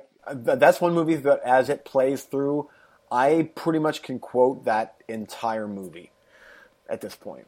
I love it. I'm a dork. No, you're anyway, fine. I look. I I'm looking forward to watching it again this year. Uh, n- number four for me is Aliens, and this one climbed up the list a little bit because I started having memories of watching it over and over and over. Excuse me, and really thinking about how it shaped uh, my perspective on movies. And you know, is it a perfect film? Mostly, this is like a nine point nine. It's right there on the edge. I'd probably Yeah, give it a ten just like for splitting sake. hairs. But yeah, uh, but you could still kind of split those hairs here and there. Uh, Mostly, the first negative thing I thought of was the vacuum at the end, where she's like, uh, "Okay." Eh, Eugene just ran away. He waved to me and ran out of the room because he's got to go pee because he has the bladder of an infant. So I'll keep going. I was wondering what that weird No, like. we're gonna talk horrible about him while he's gone, and the second he gets back, we're gonna talk about aliens again. Okay, perfect. So There he goes, that little weirdo who likes to. He, he sees an he's axe. watching. He he's going to watch a movie through a viewfinder. He is right now. it's Silent Night, Deadly Night, Part Four. He's putting a penny and he's spinning a wheel. Uh. He's gonna just he's we're gonna be sitting here forever, and he's gonna just have like passed out on the floor, sound asleep, curled up with a video camera. He's gonna make us wait to find out what his top three are.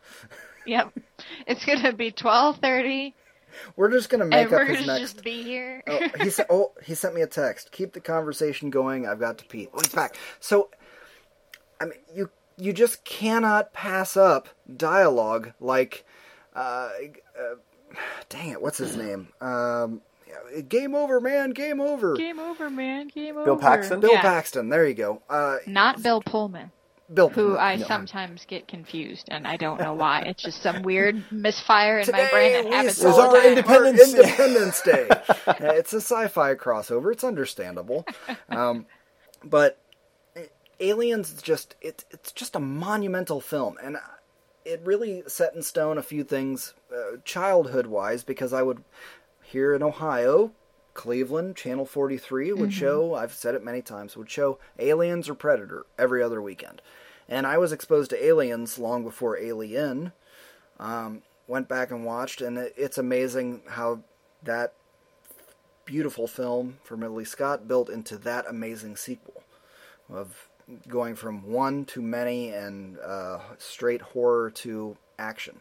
Uh, but that would be my pick of all the Aliens films. Obviously, it's a, a lot of people's. It's a it's brilliant. It's endlessly quotable. Uh, Bill Paxton is the man. You're gonna put her in charge. Okay, number three, Eu- Eugene. Do you, can you imagine that movie had a budget of eighteen point five million dollars, and it feels so much bigger than that budget to me. And it was directed by a trucker. Yeah, that came from the School of Corman. That's right. Okay, number three for me is Star Trek: The Motion Picture. Oh wow. Um, and I know that that's an odd choice for a top 100, especially top 10. But I love science fiction, and I love true science fiction. Um, yeah, I love some action, but something about Star Trek: The Motion Picture truly encompassed everything I like about the word science fiction and what it means, and like the exploration of space. And um, it's one that again I'm gonna go back to. I grew up with this movie, but I did, and it still holds up. The special effects are still so good, and the cast is they were such they, they were so good together. In fact, uh, I I have vague recollections of the TV show, but motion picture was kind of how I really got into Star Trek.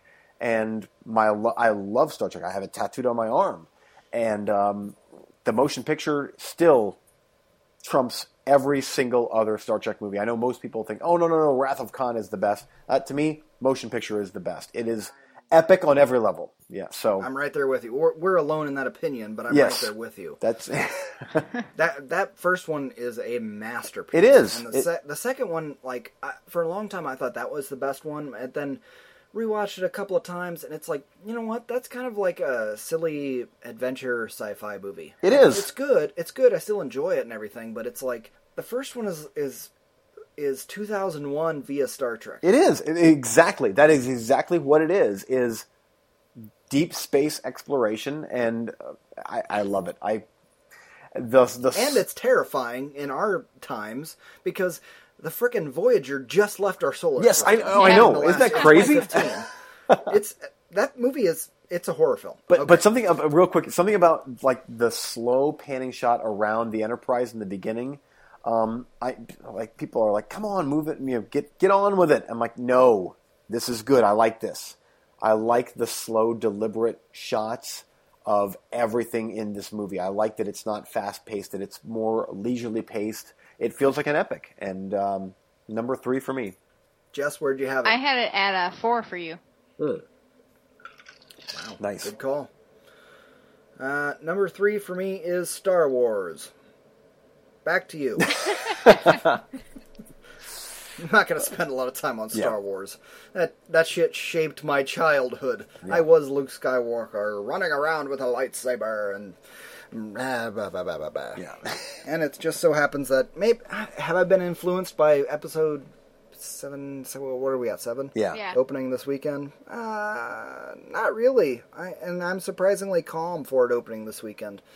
Everybody, the next person that asks me if I have tic- tickets is getting throat punched. No, I don't.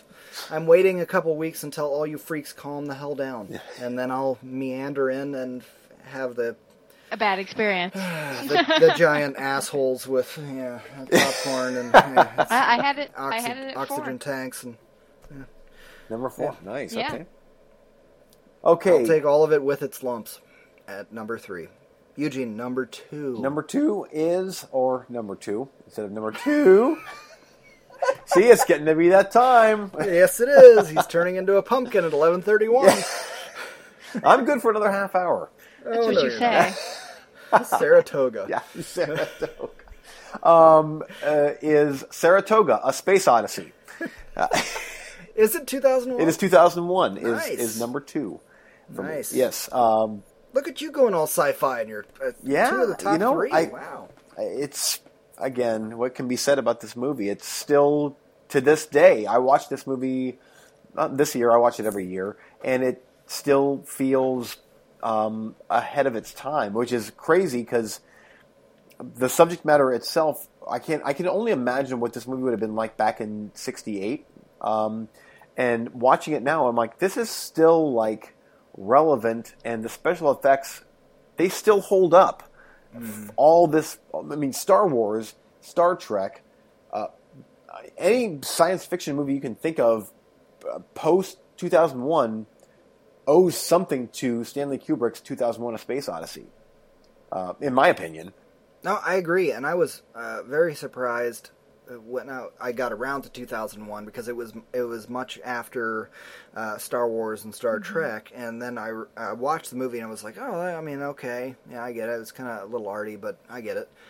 And then I realized it was released in '68, and it was so far removed from those other uh, pinnacles of science fiction. It's like, okay, holy crap! Now I'm seeing it with completely different eyes because it was so much older. Yeah, yeah. So anyway, yeah, it's that that is the um, that might be the only or one of the very few science fiction movies that have brought me to tears numerous times. Uh, I, it's hard for me to not get choked up at the Star Child at the end. It is so epic and so overwhelming if you watch it on a really loud sound system. Uh, it it really it's an emotional experience for me watching that movie. I completely And that's a movie too that's like it's it's sort of almost a different experience every time you Yes. watch it. Where It it's is. not it, where no matter what your mood is. Yeah. The I'm feel always of the caught movie off guard changes. by the uh, by the moon landing part, the Yeah.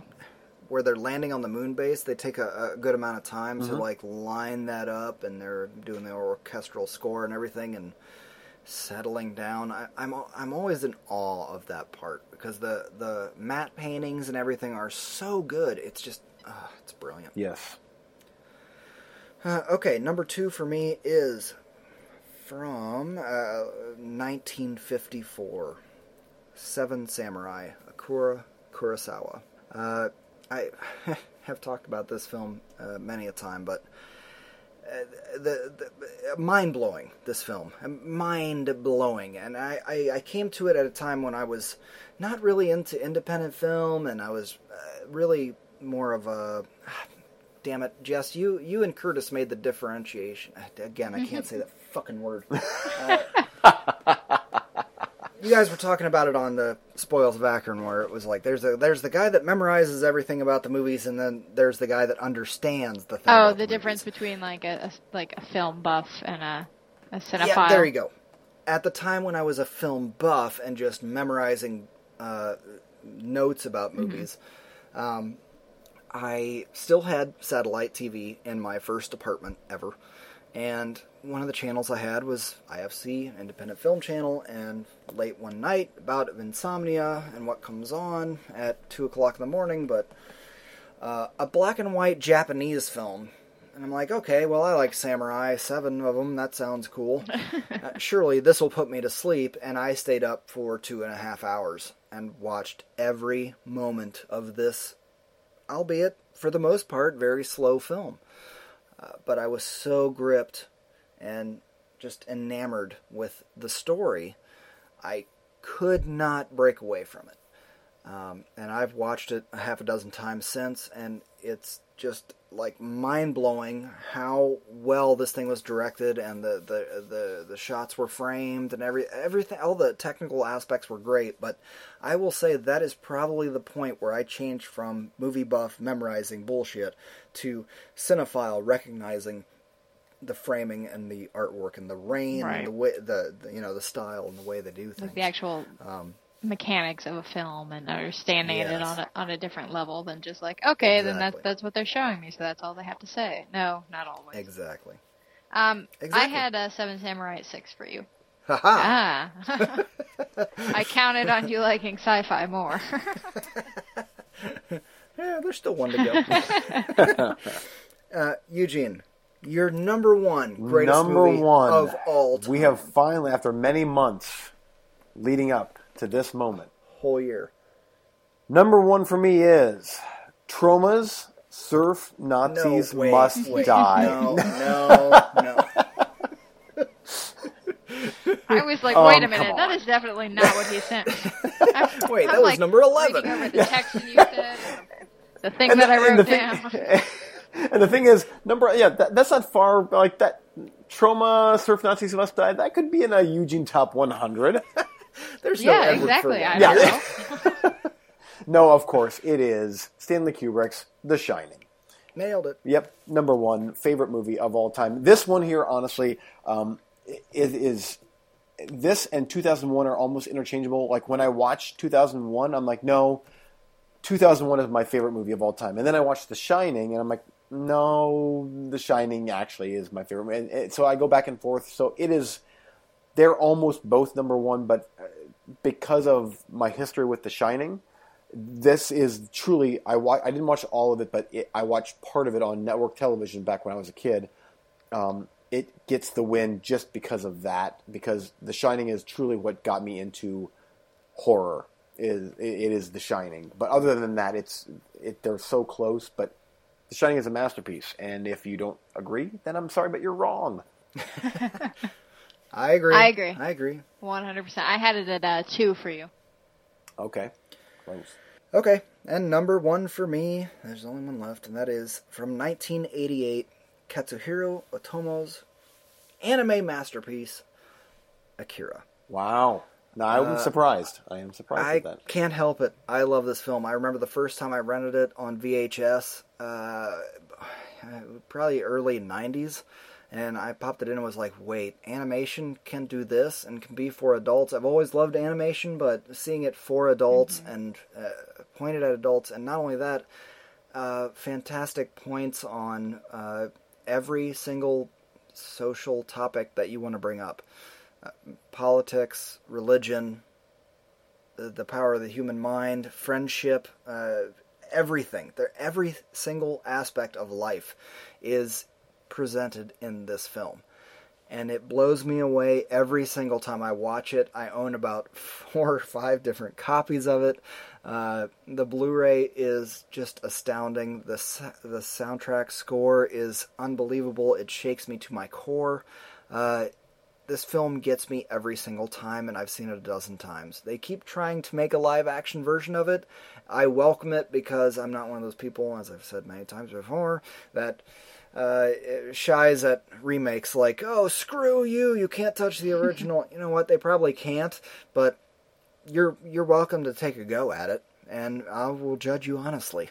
Because if not, I can always fall back on this brilliant film. I wish they could clean up the uh, visuals a little bit more than the Blu-ray uh, currently has done.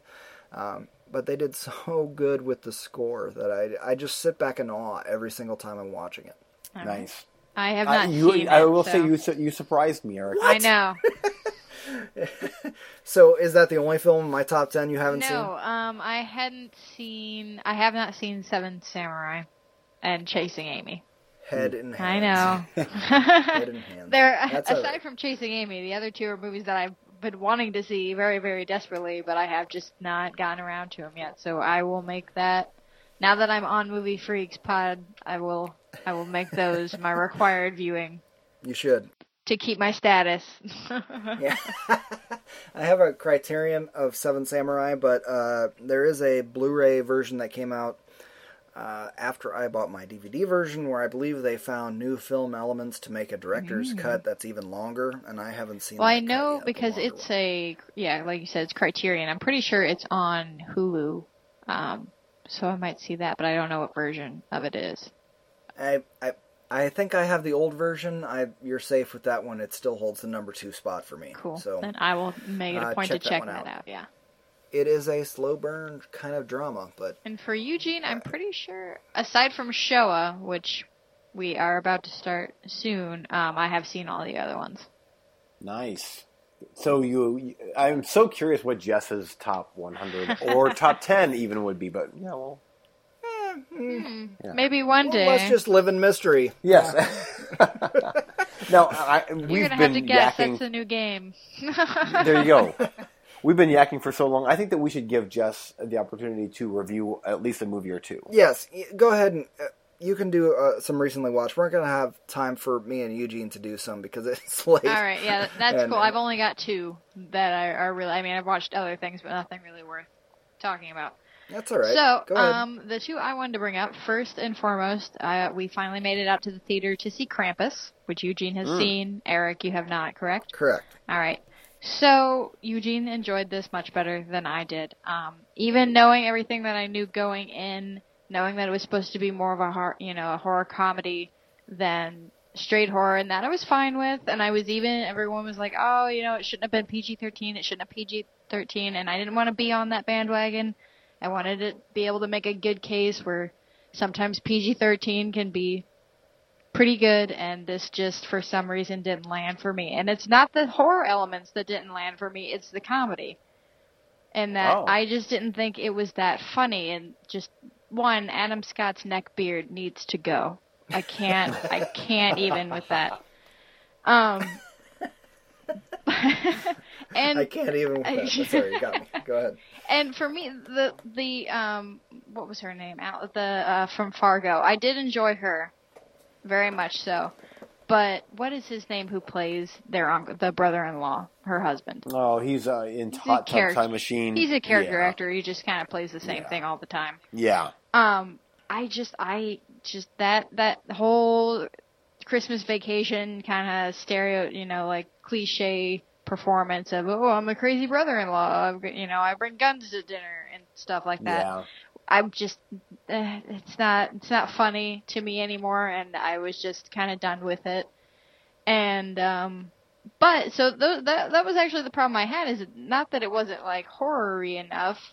It's just that it wasn't funny enough so I did kind of want it to be R in that point to make it more like interest interesting at the end. And it it, by by the time it does end, it's already had at least two other endings, and I was just like, I don't even care at this point. But I did really enjoy the Little Helpers, the little Yes. evil gingerbread men and toys, Yes. and that worm Jack in the Box thing was really awesome. Yes, it was. So I'll Did and you? that's when Kind of sounds like a brutal thumbs down. I, I'm kind not of. like a I was not. Yeah, I I don't think I need to see it again. I mean, I love Trick or Treat, and I I even I know that I was trying to to be like, okay, it's not going to be like that. You know, it's not R. It's not. I keep hearing everyone Whatever. comparing it to Gremlins. Is it like There, I keep, I kept hearing that too, and that's another thing is that Gremlins is like one of it that will be in, in if I if I ever make a top 100, it would be in there. Oh. Um, but the only thing that I can liken Gremlins to is the is the Krampus's little helper. He's got like little evil gingerbread man and toys and stuff like that. So it is kind of like little creatures running around terrorizing a family. So that that is very Gremlinsy. And and Eugene mentioned kind of like dolls. Um, it had that feeling Yes. to it. And when that stuff was happening, I felt like you know little splatterings of Trick or Treat, like that kind of same kind of style and vibe and feeling but it's just the beginning first act is kind of bloated for me. It's just a lot of like okay the family doesn't get along they're dysfunctional you know. Oh we're going to make fun of the the one part of the family because they drive a hybrid and we're going to make fun of the other ones because they have guns and it was just uh, i don't know. Yeah. i was disappointed and the more i talk about it the more i don't like it. Sounds like the comedy was a little on the nose. I, yeah that was it, it was very like like not even good tongue in cheek it was just Yeah. like ha ha ha i can't drive stick we have a hybrid. Oh okay that that's Uh, hilarious honey we Did told you- you, not did- to talk about guns at dinner well this family could use some gun talk at dinner Uh, and it's like uh. I was I was very rubbed the wrong way, and I don't I don't like to be all political with my views in movies. I try to keep them separately, Yeah. but sometimes I'm just like, oh no, that's that's not good. I don't I Quit don't want beating my dead horse. I get it. right. Yeah. Did you um did you like the very very ending though or not so much? The, the the the very very very very ending. Yes. How many no, were well, there? yeah. It was Lord of the well, Rings. it just you know the the, the little gotcha. Type there were thing. three. There um I liked that, but I would have liked the first ending better. Oh really? If- Okay. when they just drop him and that's it. yeah. Yeah. That that I would have preferred. Eric, Yeah. That that's a fairly spoiler free Yeah, spoiler. I agree. and so then the only other thing that I wanted to make mention was um, I got Blood Rage from Arrow. Thank you, Arrow Films. Um, a special three disc version of a hidden gem, or maybe not. we don't have a Uh, lot of luck with movies slasher- with blood in the title on this show. slasher, yeah, slasher from uh, Joe Zito from 1981. Um, and Joe Zito directed one of my probably, if I was just doing an all-time favorite slasher movie list, this one would definitely be in top five, pretty high up. The Prowler. Uh, I, Oh, I absolutely love The Prowler. I think it's just it's an absolutely fantastic slasher. And slashers are one of you know I last show I mentioned that anthologies are probably my favorite subgenre. Slashers would be probably my second or third. Um, so I've seen a lot. There are a lot of bad ones. There are a lot of good, you know, just okay ones. There are a few here and there that are really great. And Blood Rage would probably fall into the just probably okay, but I enjoyed the crap out of it, and I don't know why. because it is the mo- uh, the whole three version, three disc thing is that there's three cuts. There's a theatrical cut. Um, I'm, I think the other one might be like a home video cut or something like that. And then there's one, the newest one uh, that came out with this edition is a combination of the cuts. So I just watched that one just to see all the footage. And I do see why it was cut because a lot of the time there's just a whole lot of nothing or weirdness going on that seems really out of place. I know Eugene got to watch it because I let him borrow Yeah. it. And um, the this all the scenes with the mom seemed like she should be in a different, much more serious movie because Yep. she's always very somber and very just sitting on the couch like in tears. And I'm, it's like you understand because the whole thing is that she has these two sons and one went away when he was a kid to like a mental asylum because he supposedly killed these people. And the whole thing is, oh no, it's actually the brother that that didn't get committed. It, it's sort of a, I guess, a My Bloody Valentine would be the closest kind of Yeah. uh, relationship there. Yeah. But um, it, the the tagline on the cover was, "This year it's not cranberry sauce." What does that mean? It's Because well, you it's know, said blood at, it's said and at red. Thanksgiving. Yeah, it's said Yeah, I get Thanksgiving. that, but it for those of us that hate cranberry sauce, that's a win. Yeah, exactly. but and you know taglines they're they're usually just there on the cover for fun. Maybe somebody says it once, but not often. But in this movie, I think they said it at least six times. And it gets Yeah. just it it gets more and more hilarious as it goes on, and he just gets more outrageous with it. I, I guess the cranberry sauce would be the blood, but Yeah. other than that, it, I don't know. I had a lot of fun with it. I don't think Eugene had as much fun, but I didn't have as much fun with Krampus. So Yeah, yeah. Um, and just so you know, Jess, um, Joseph Zito. Uh, I just looked this up here. He did not direct this movie. oh, um, he did. This, th- no, I just went to just. It was directed by John Grissmer. was his name. Where am I Because when you said that, I'm like, really? Joseph Zito directed this? I'm like, Did we have any make- Who the part hell is? Joseph Zito? Is that a known Um, name too? no, Joseph Zito Joseph- did uh, final uh, Friday the Thirteenth final chapter, Yeah, part Invasion four. USA. Uh huh. Chuck Norris, yeah, awesome. Uh huh. Sorry. Yeah. Okay. He's a horror guy. I get it. I'm, Yeah. but I'm right there with you, Jess, on Prowler. Prowler is great. I love that movie. This movie I did not love. It's I, I actually watched the uh, the because you said there was a three disc set, so I watched the Blood Rage disc, which was the uh, I guess the uncut version, but without the added stuff. Of, Judas Priest. There's more version? cuts of this thing than friggin' Blade Runner. Which cut are we watching here? What's going on? Yeah, this one here is um, the music was great and the gore was great, but I hated every person in this movie, especially the feathered back brothers, the fe- feathered hair back brothers. Yeah. Um, damn. Oh, um, but the opening kill was great. there's some pretty good ones. I mean, that Um, one lady is. gets chopped in half. Oh, Yes, I liked that. Uh, The gore was great, uh, but it's all right, Uh, Jess. Just just like me, you're gonna have to learn that you, when discovering Eugene's taste in horror, it is so dyslexic and bipolar. Yes. And hard to because like, I should pinpoint. I should There's, love this movie. There's shit that I'm like, there's no way Eugene won't think this is a masterpiece, and he watches it and it's like, I hated it. And you're like, what is going on? Yeah, because this movie I should love, but I. It's all right, uh, Jess. You don't have to peg That's- his. T- you that's just fine. Throw him. Just as long as you're throwing him horror, he will be happy. and I'll if keep eating it up. even if it's stuff he doesn't like. yeah. So I do want to but make. this was I do want to make an ahead. edit here real quick, um, because I knew that I saw Joseph Zito's name somewhere, so I was looking it up. So he did direct a movie called Blood Rage that came out in the 80s. It's just a different movie. The one that we're Oh. talking about, uh, that was directed by John Grissmer, came out in 87. So the Joe Zito one came out in 81. So the other one, and they're both horror movies, and they're both kind of like the sleazy, which is one That's of like about hookers the least instead. egregious mistake that's ever been made on this show ever, and I'm not editing anything out. So uh, these two But- idiots have made so many mistakes that it, you wouldn't Yeah. even believe.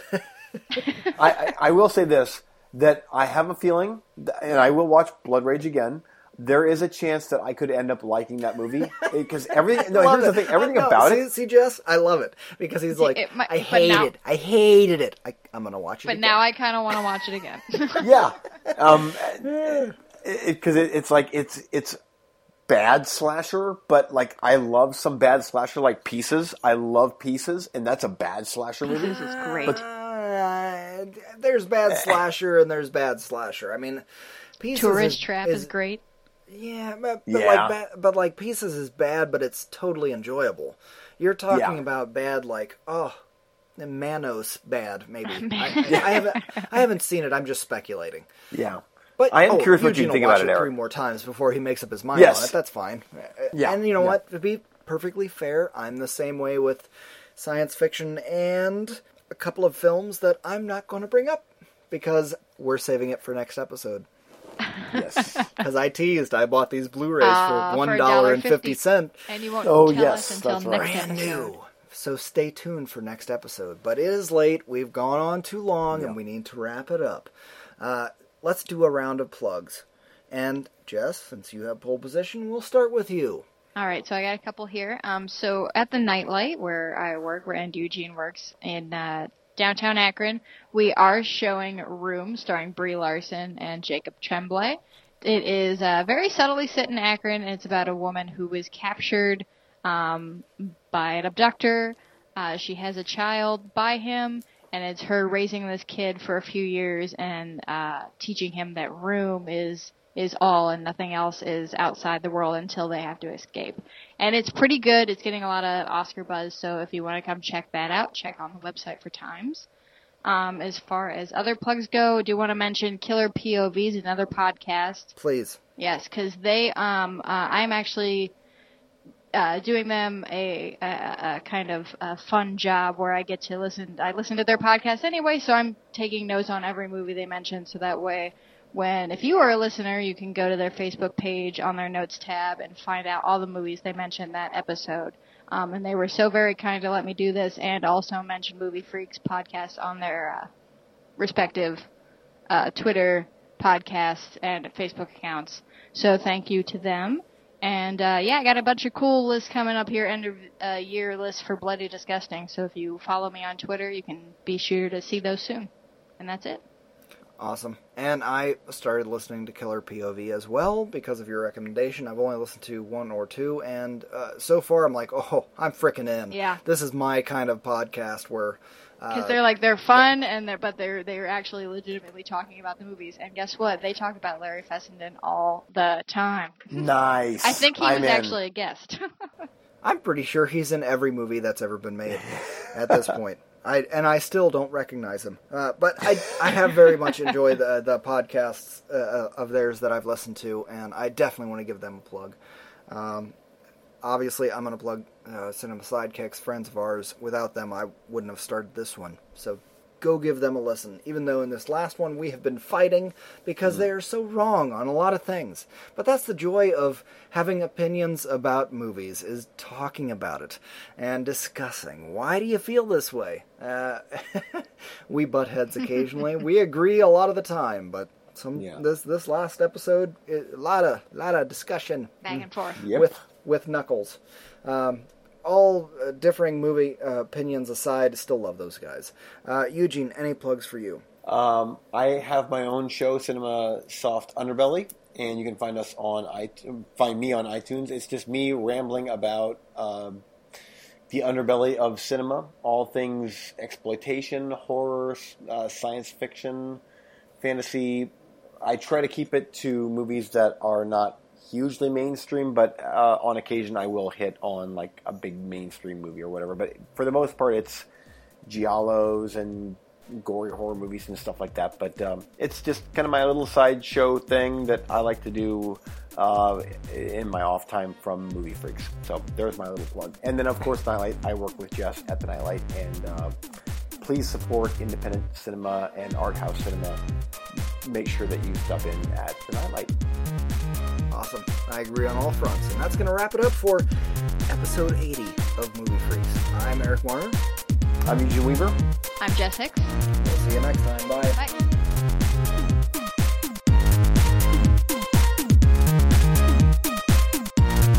Thanks for listening.